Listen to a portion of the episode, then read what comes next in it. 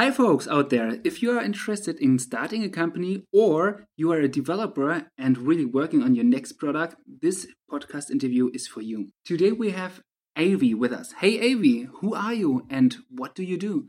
Hi, Martin. This is Avi Cavale. I am a co founder and CEO of Shippable. We are a continuous delivery pipeline company for containers. Great. When did you start this company and what did you do before? Shippable, the genesis was around uh, late 2012 of like physically incorporated and everything in 2013, early 2013 in February. It's been about three and a half years so far. Before that, I worked at Microsoft and uh, briefly at Amazon. And I was there at Amazon for over 11 plus years, worked on Xbox, Office 365, Azure, and Kinect, the Xbox Live product. Okay. How do you go from gaming to shipping code? I mean, as uh, Andreessen says it, like software is eating the world, and, and pretty much everything is software. And even though we were at gaming side of the company, that's what the consumers saw. But behind it, it was all pure software technology. And uh, while I was doing that, uh, I was managing about roughly 150 plus organization across three different countries: China, India, and US. And at the end of Kinect, when I was going to my review process with my boss, I realized that over 50% of my entire organization spent their time on non feature work. I mean, they were doing all sorts of plumbing, deployment code, autopilot code, all sorts of things. And that's kind of, if you look at it, we worked on Kinect for two years, 150 plus people. That's almost 150 person years being wasted on things that should have been actually baked into the platform. And that's basically what our motivation was. And we said, hey, every single group inside Microsoft is doing this. And imagine every single company in the world. What this should be is more of available as a platform where developers are using it to build features as opposed to kind of building the plumbing work for deploying the features that they built. Yeah. And that's that's basically what Shippable was. Cool. And Avi, what was the next step? So uh, you left the company and then what happened? I left the company and and I had never done a startup. Biggest thing was I left it in a very impulsive way because I just was so excited that this is a problem that I could go solve. and I think for about three weeks, I was kind of, I mean, I left in late 2011 saying that I want to go do this company. And I meandered around for about three, four weeks. And I realized that I just didn't have the skills to do this at all, as especially founding a company. Why? And let alone do it alone. I mean, that's the biggest mistake I did was I said I'm going to do this alone, and and then I said, okay, fine, I'm going to go. I I kind of parked my idea a little bit and I said, okay, let me go work on some modern technology. And I started working on a company which was working with Cloud Foundry and I learned all about how startups work, how actually this thing goes on, and and that's basically I kind of trained myself on the job for about ten months, uh, always knowing that I will eventually get back to this idea that I was going to go do a company about. And how did Cloud Foundry prepare you for the entrepreneurial route? I think I think the biggest thing that happened was at Microsoft being in kind of like somewhat of a leadership role, you don't realize how easy it is to get meetings and so you lose the hustle of your life. And and it, things happen very easily because of the background and the brand that microsoft has. When you start trying to do it on your own as a company it's impossible. I mean you have to really really hustle to get these meetings and get these people to help you out. And and what cloud found this startup that was working on cloud foundry did was kind of make me get used to that kind of a more as opposed to sending an email to a company and say, hey, I want to talk to you for half an hour. And I would get that meeting set up because of just the fact that I was at Microsoft. Cool. So once you've uh, acquired some kind of knowledge from Cloud Foundry, what did you work on then? And did you find a co-founder? Yeah, I mean, that was the other thing I did was I realized what my limitations were. And then I started finding folks who would counterbalance the limitations that I had. One was I was purely a techie person. I needed somebody who has a little bit more of a business background. We are still a very technical company, so they need to be still technical, but they need to have more business exposure than I did. The second thing was even the temperament, right? I mean, I, I kind of think in big vision, kind of goal setting views Whereas you also need to have someone who brings you back to the ground and get some execution plan to get towards that big goal that you have. And so I think Manisha was kind of my obvious choice. I convinced her that she should quit Microsoft and, and do this. And uh, she quit Microsoft in late 2012 and we started Shippable in 2013 in February. Did you know Manisha before? And why do you think she qualified for a co founder role? She had uh, worked with me at Microsoft back when I was with Office 365. And that's where I had interacted with her. She was part of a team that we, uh, my team actually worked with. And uh, there were two things. One was that she was super, super smart. And I knew that with all my interaction at Microsoft. Uh, the second thing was uh, she was very, very practical in how she thought about things. And I was kind of the big vision, and she was the very practical person. And I thought that that's the right mix that I needed. And of course, she had an MBA degree from Berkeley, which made it even more easier for me to say that she has to be the person who is the co founder. Great. So now you've assembled the two of you and starting out building on the product version, I guess. So, what was the next step then? So, did you work on the product or did you try to acquire some kind of beta customers or did you already talk to investors? How was it like? So, I think I think we kind of did a few things. I mean, one thing that she kind of said is we got to have some kind of a framework of how we are going to go about doing this. I mean, I wasn't too keen on having these big MBA like frameworks, but I wanted something that of a structure. So, what we did is we started looking at accelerators and we filled out their application forms. And, and we didn't want to apply to any accelerator. We just wanted to fill out the application form because some of these accelerator application forms really, really make you think about what your business is. And that's what happened. So, we started off with Y Combinator and we filled out their whole application form. And then uh, we also accidentally got in touch with a few folks from Techstars, and this was due some random events that happened. And then we, I mean, I would say we got really lucky meeting the uh, managing director of Techstars. And then we ended up taking Techstars as uh, an accelerator. And by that time, we had kind of built a prototype just to prove the technology can be done. Mm-hmm. And we knew that the customer problem existed, but we hadn't done any formal customer development and those kind of things. And Techstars, when we went through the program, they had a lot more structure to how you go about doing it and helped quite a bit in terms of how we did the rest of the company. Okay. And how did you go about the customer development once you've been into this Techstar program or afterwards? I mean, it was hard for us to accept that customer development was very critical.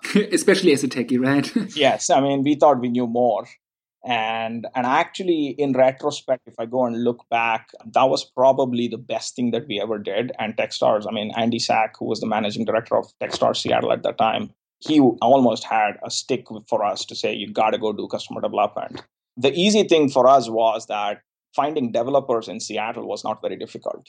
And so what we used to do was we used to go out uh, in downtown Seattle where Amazon was. Uh, there are all kinds of food trucks where people are standing in line for food during lunch and we would just ask them saying hey i'll buy you a soda if you answer a few questions. And uh, and they were all techie. And so we could easily get 50 70 interviews a day done in relatively like an hour and a half of a time which was kind of unfair for the rest of the companies in techstars because our customer base was a developer and we could find them so easily.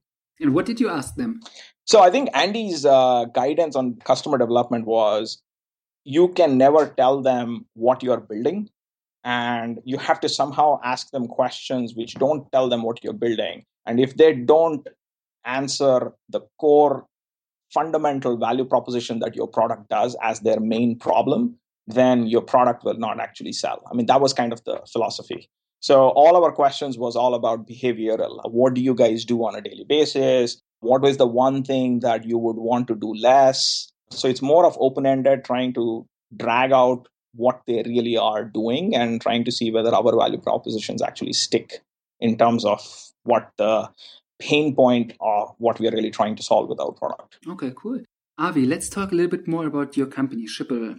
Can you briefly explain how the business model is working? So, you briefly touched on this. So, what are the customer segments? How are you making money? And what type of value proposition are you offering those people? So, I think the basic idea is that our product is a freemium model so it's like so as like pretty much everything that's done in these days so you have a basic value proposition which solves some problems for maybe an individual or a small team, like three or four people. And then the moment they grow beyond that, then you need to start buying in order to actually get them to start becoming a paid customer. I mean, that's basically the GitHub model. That's basically pretty much a lot of these online services model. Mm-hmm. And that's our basic fundamental, what we call as demand generation. And then with that, what happens is you don't have to do traditional enterprise sales. So you get a lot of people getting ground up and then eventually they'll get to some size at that point they become a sales qualified lead to us and we kind of sell them a more of an enterprisey kind of product on top of it i mean so that's basically the evolution so you come in as freemium you become a paid saas customer and eventually you will end up buying it for your department or maybe for your organization within your enterprise i mean that's kind of how the business model works Mm-hmm. And what makes Shippable unique in the marketplace? Because I mean, you need to think. I guess uh, your co-founder as well because she is having an MBA. What are the competitive advantage over your uh, competitors? I think the most important thing is it's about efficiency, right? It's like if you really look at it, in today's world, every single company has to out innovate the competition. I mean, that's basically the only way you can actually survive. Uh, otherwise, your features are going to get copied very, very quickly, and and you lose out on the differentiation. So that's a platform that every single company that's out there needs right? I mean if you kind of look at any mobile app kind of a company or anything they have to constantly keep adding features that makes them more valuable and have more unique features than their competition. So we are a very interesting product right? I mean our product actually helps other customers to do this. So what we do is we use the same platform to build shippable. So, what we are doing is we are helping engineering organizations to become more efficient in other words, we call it ship code faster, kind of qualifying it a little bit more. It's ship quality code faster and repeatably. And that's basically it's continuous innovation. And that's what our product does. Hence, and the best thing for us is we are the number one customer for this product because we are trying to outrun everybody. So if you go and look at the last three months, we have added over 25 different features that none of our competition has even added even less than five. So, I mean, that's basically what makes our product more complete and we are constantly innovating using our own platform to kind of help other customers innovate faster on their whatever product that they're working on. So that i mean that's basically the uniqueness. So it's it's a continuously evolving platform that helps developers become more efficient to build software. Okay cool. Over this four to five years, what have been the major learnings and mistakes that you have seen or done yourself, uh, which you can share with our people interested in starting their own company?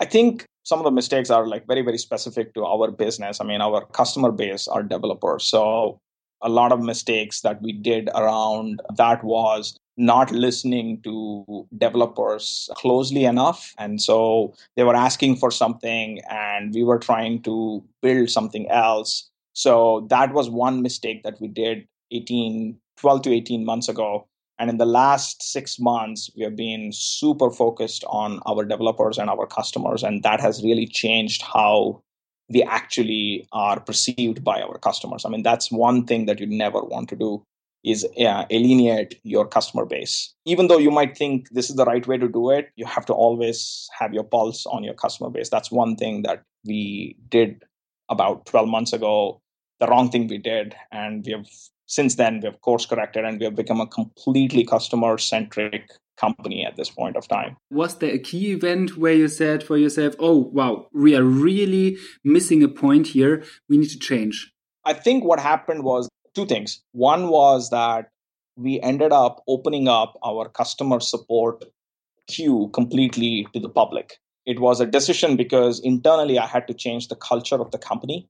And what ended up happening is the moment we opened up all the kind of airing your dirty laundry out first, I think that's the first thing that we did.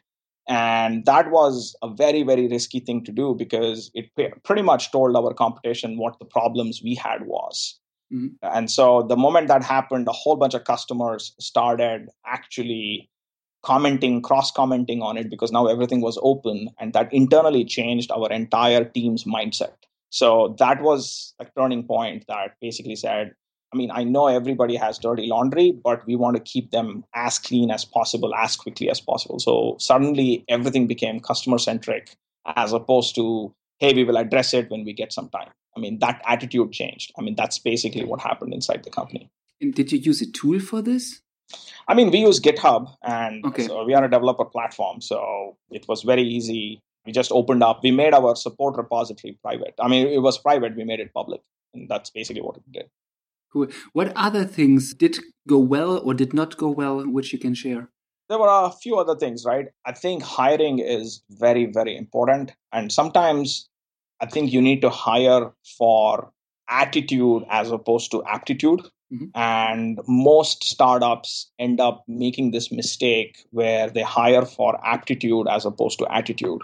And when you're this small, like when you're like 5%, 7%, 10% company, if one or two people don't fit, it really causes a lot of problems within the company. I mean, that's the other mistake that we did where we got carried away by people's aptitude as opposed to their attitude and whether the culture and the fit is going to be right. So I truly believe that in the initial part of your company, you should be super, super focused on building a cohesive team, even if it is not the best superstar team that you have. You probably want to have a team that really works as a team as opposed to an individual excellence. And that that was a couple of other mistakes that we made. Since then we have course corrected that. And that's the hard part is uh, letting go of some of the early early employees that we had hired because they were just not the right fit was i mean it's kind of like my board once told me that if you don't start being a ceo then we'll start finding a ceo so i mean i think that was kind of the message that to say you this is part of being a ceo that you have to make these hard decisions yeah that was a wake up call for us which kind of rejiggled the company into the right direction so great also a good example of how the board can also help and advise the founders which is great uh, I mean, this is the other thing from a first time entrepreneur, right? This was the first company I ever created. And even for Manisha, we both were completely novices at this. You need to understand and I think for whoever is trying to do this, right, they need to understand that there will be highs and there will be lows. And there's no company out there that hasn't gone through that ebb and flow. And you have to be completely okay with that. And, and that's something that people always remember the great home runs that you hit, but they don't understand that there's a whole bunch of failures also internally happening. So that's normal part and parcel. And that's where board can help you because they have seen hundreds of companies go through this. And so you, you have to use your board quite a bit as opposed to just try to do these things in isolation. Mm-hmm. You said very nicely that you need to hire in the beginning for attitude and less for skills and aptitude and so on and so forth. I mean, the CV and job testings for testing people for skills are very well defined. How would you test for attitude? I think what you do is I do this special thing called case based interviews, right? Mm-hmm. I mean, I don't ask people how to do things. I ask them why they do what they do, right? I mean, it's very easy. If I ask you sort these numbers in the fastest way, everybody will tell you how to do it. Very few people can answer why one technique is faster than the other technique. And so it's kind of like my personal favorite of kind of saying is I don't really care if people tell me what to use when we need it what I really need is people to tell me when not to use a particular technology. And so when you do case based interviews, you start seeing that whole whether the candidate does pros and cons, whether they are kind of looking at it more holistically, are they kind of getting carried away by one single piece of information? So that gives you a more of a well rounded approach of what the candidate is doing as opposed to just asking them a few technical questions and seeing how deep do they know the syntax or how deep do they know sorting algorithms. I mean that's that can be all found on google today. You don't really need to know all this stuff. What you can't find on google is when do you use node.js as opposed to using go or vice versa? I mean that is a much harder question to answer than just saying hey we should use go so I think that's the kind of questions you want to ask more as opposed to just asking very tactical, problem based questions. Mm-hmm. And Avi, if you look back from today to like five years ago, what would you have liked to known uh, beforehand before you started the company, which would have helped you to become even better? Ah, uh, that's a hard question. So, what would I like to know? What would I, what information would I have to have five years ago? I think what I would have done a lot more was it's basically this. I mean, it's a very hard question to ask because everything happened for a reason and and it's all about how do you react to the things that happened as opposed to trying to control things not to let it happen. So i don't think i have anything that would have changed my game. I, I like the journey i went through and it made me who i am today. So i don't think i would change too much so. And how did you change uh, over those five years I have a lot of respect for people who have built companies. And I mean, if you had asked me five years ago, what is the role of a CEO? I would have probably not been able to answer. And I think just having empathy towards the different roles and the different skill sets that people bring to the table is something that I, I mean, I was too much of an engineer. I only valued engineering skills and I kind of discriminated on the rest of the skills that people had. And so I think being a CEO for the last three years, trying to create a company from scratch, I have a lot of empathy for pretty much every single skill set and job role that's out there and, and people who actually do that really, really well. I mean, it's, you need every single aspect of it like from people who can do content writing to people who can actually code to actually market. I mean it, it, you need to have a well-rounded team and and i have developed a lot of empathy towards the rest of the skills that people have. Great. Avi thank you so much for sharing your insights. Oh you're very welcome. I hope it was useful and it'll be useful for some folks who want to listen to this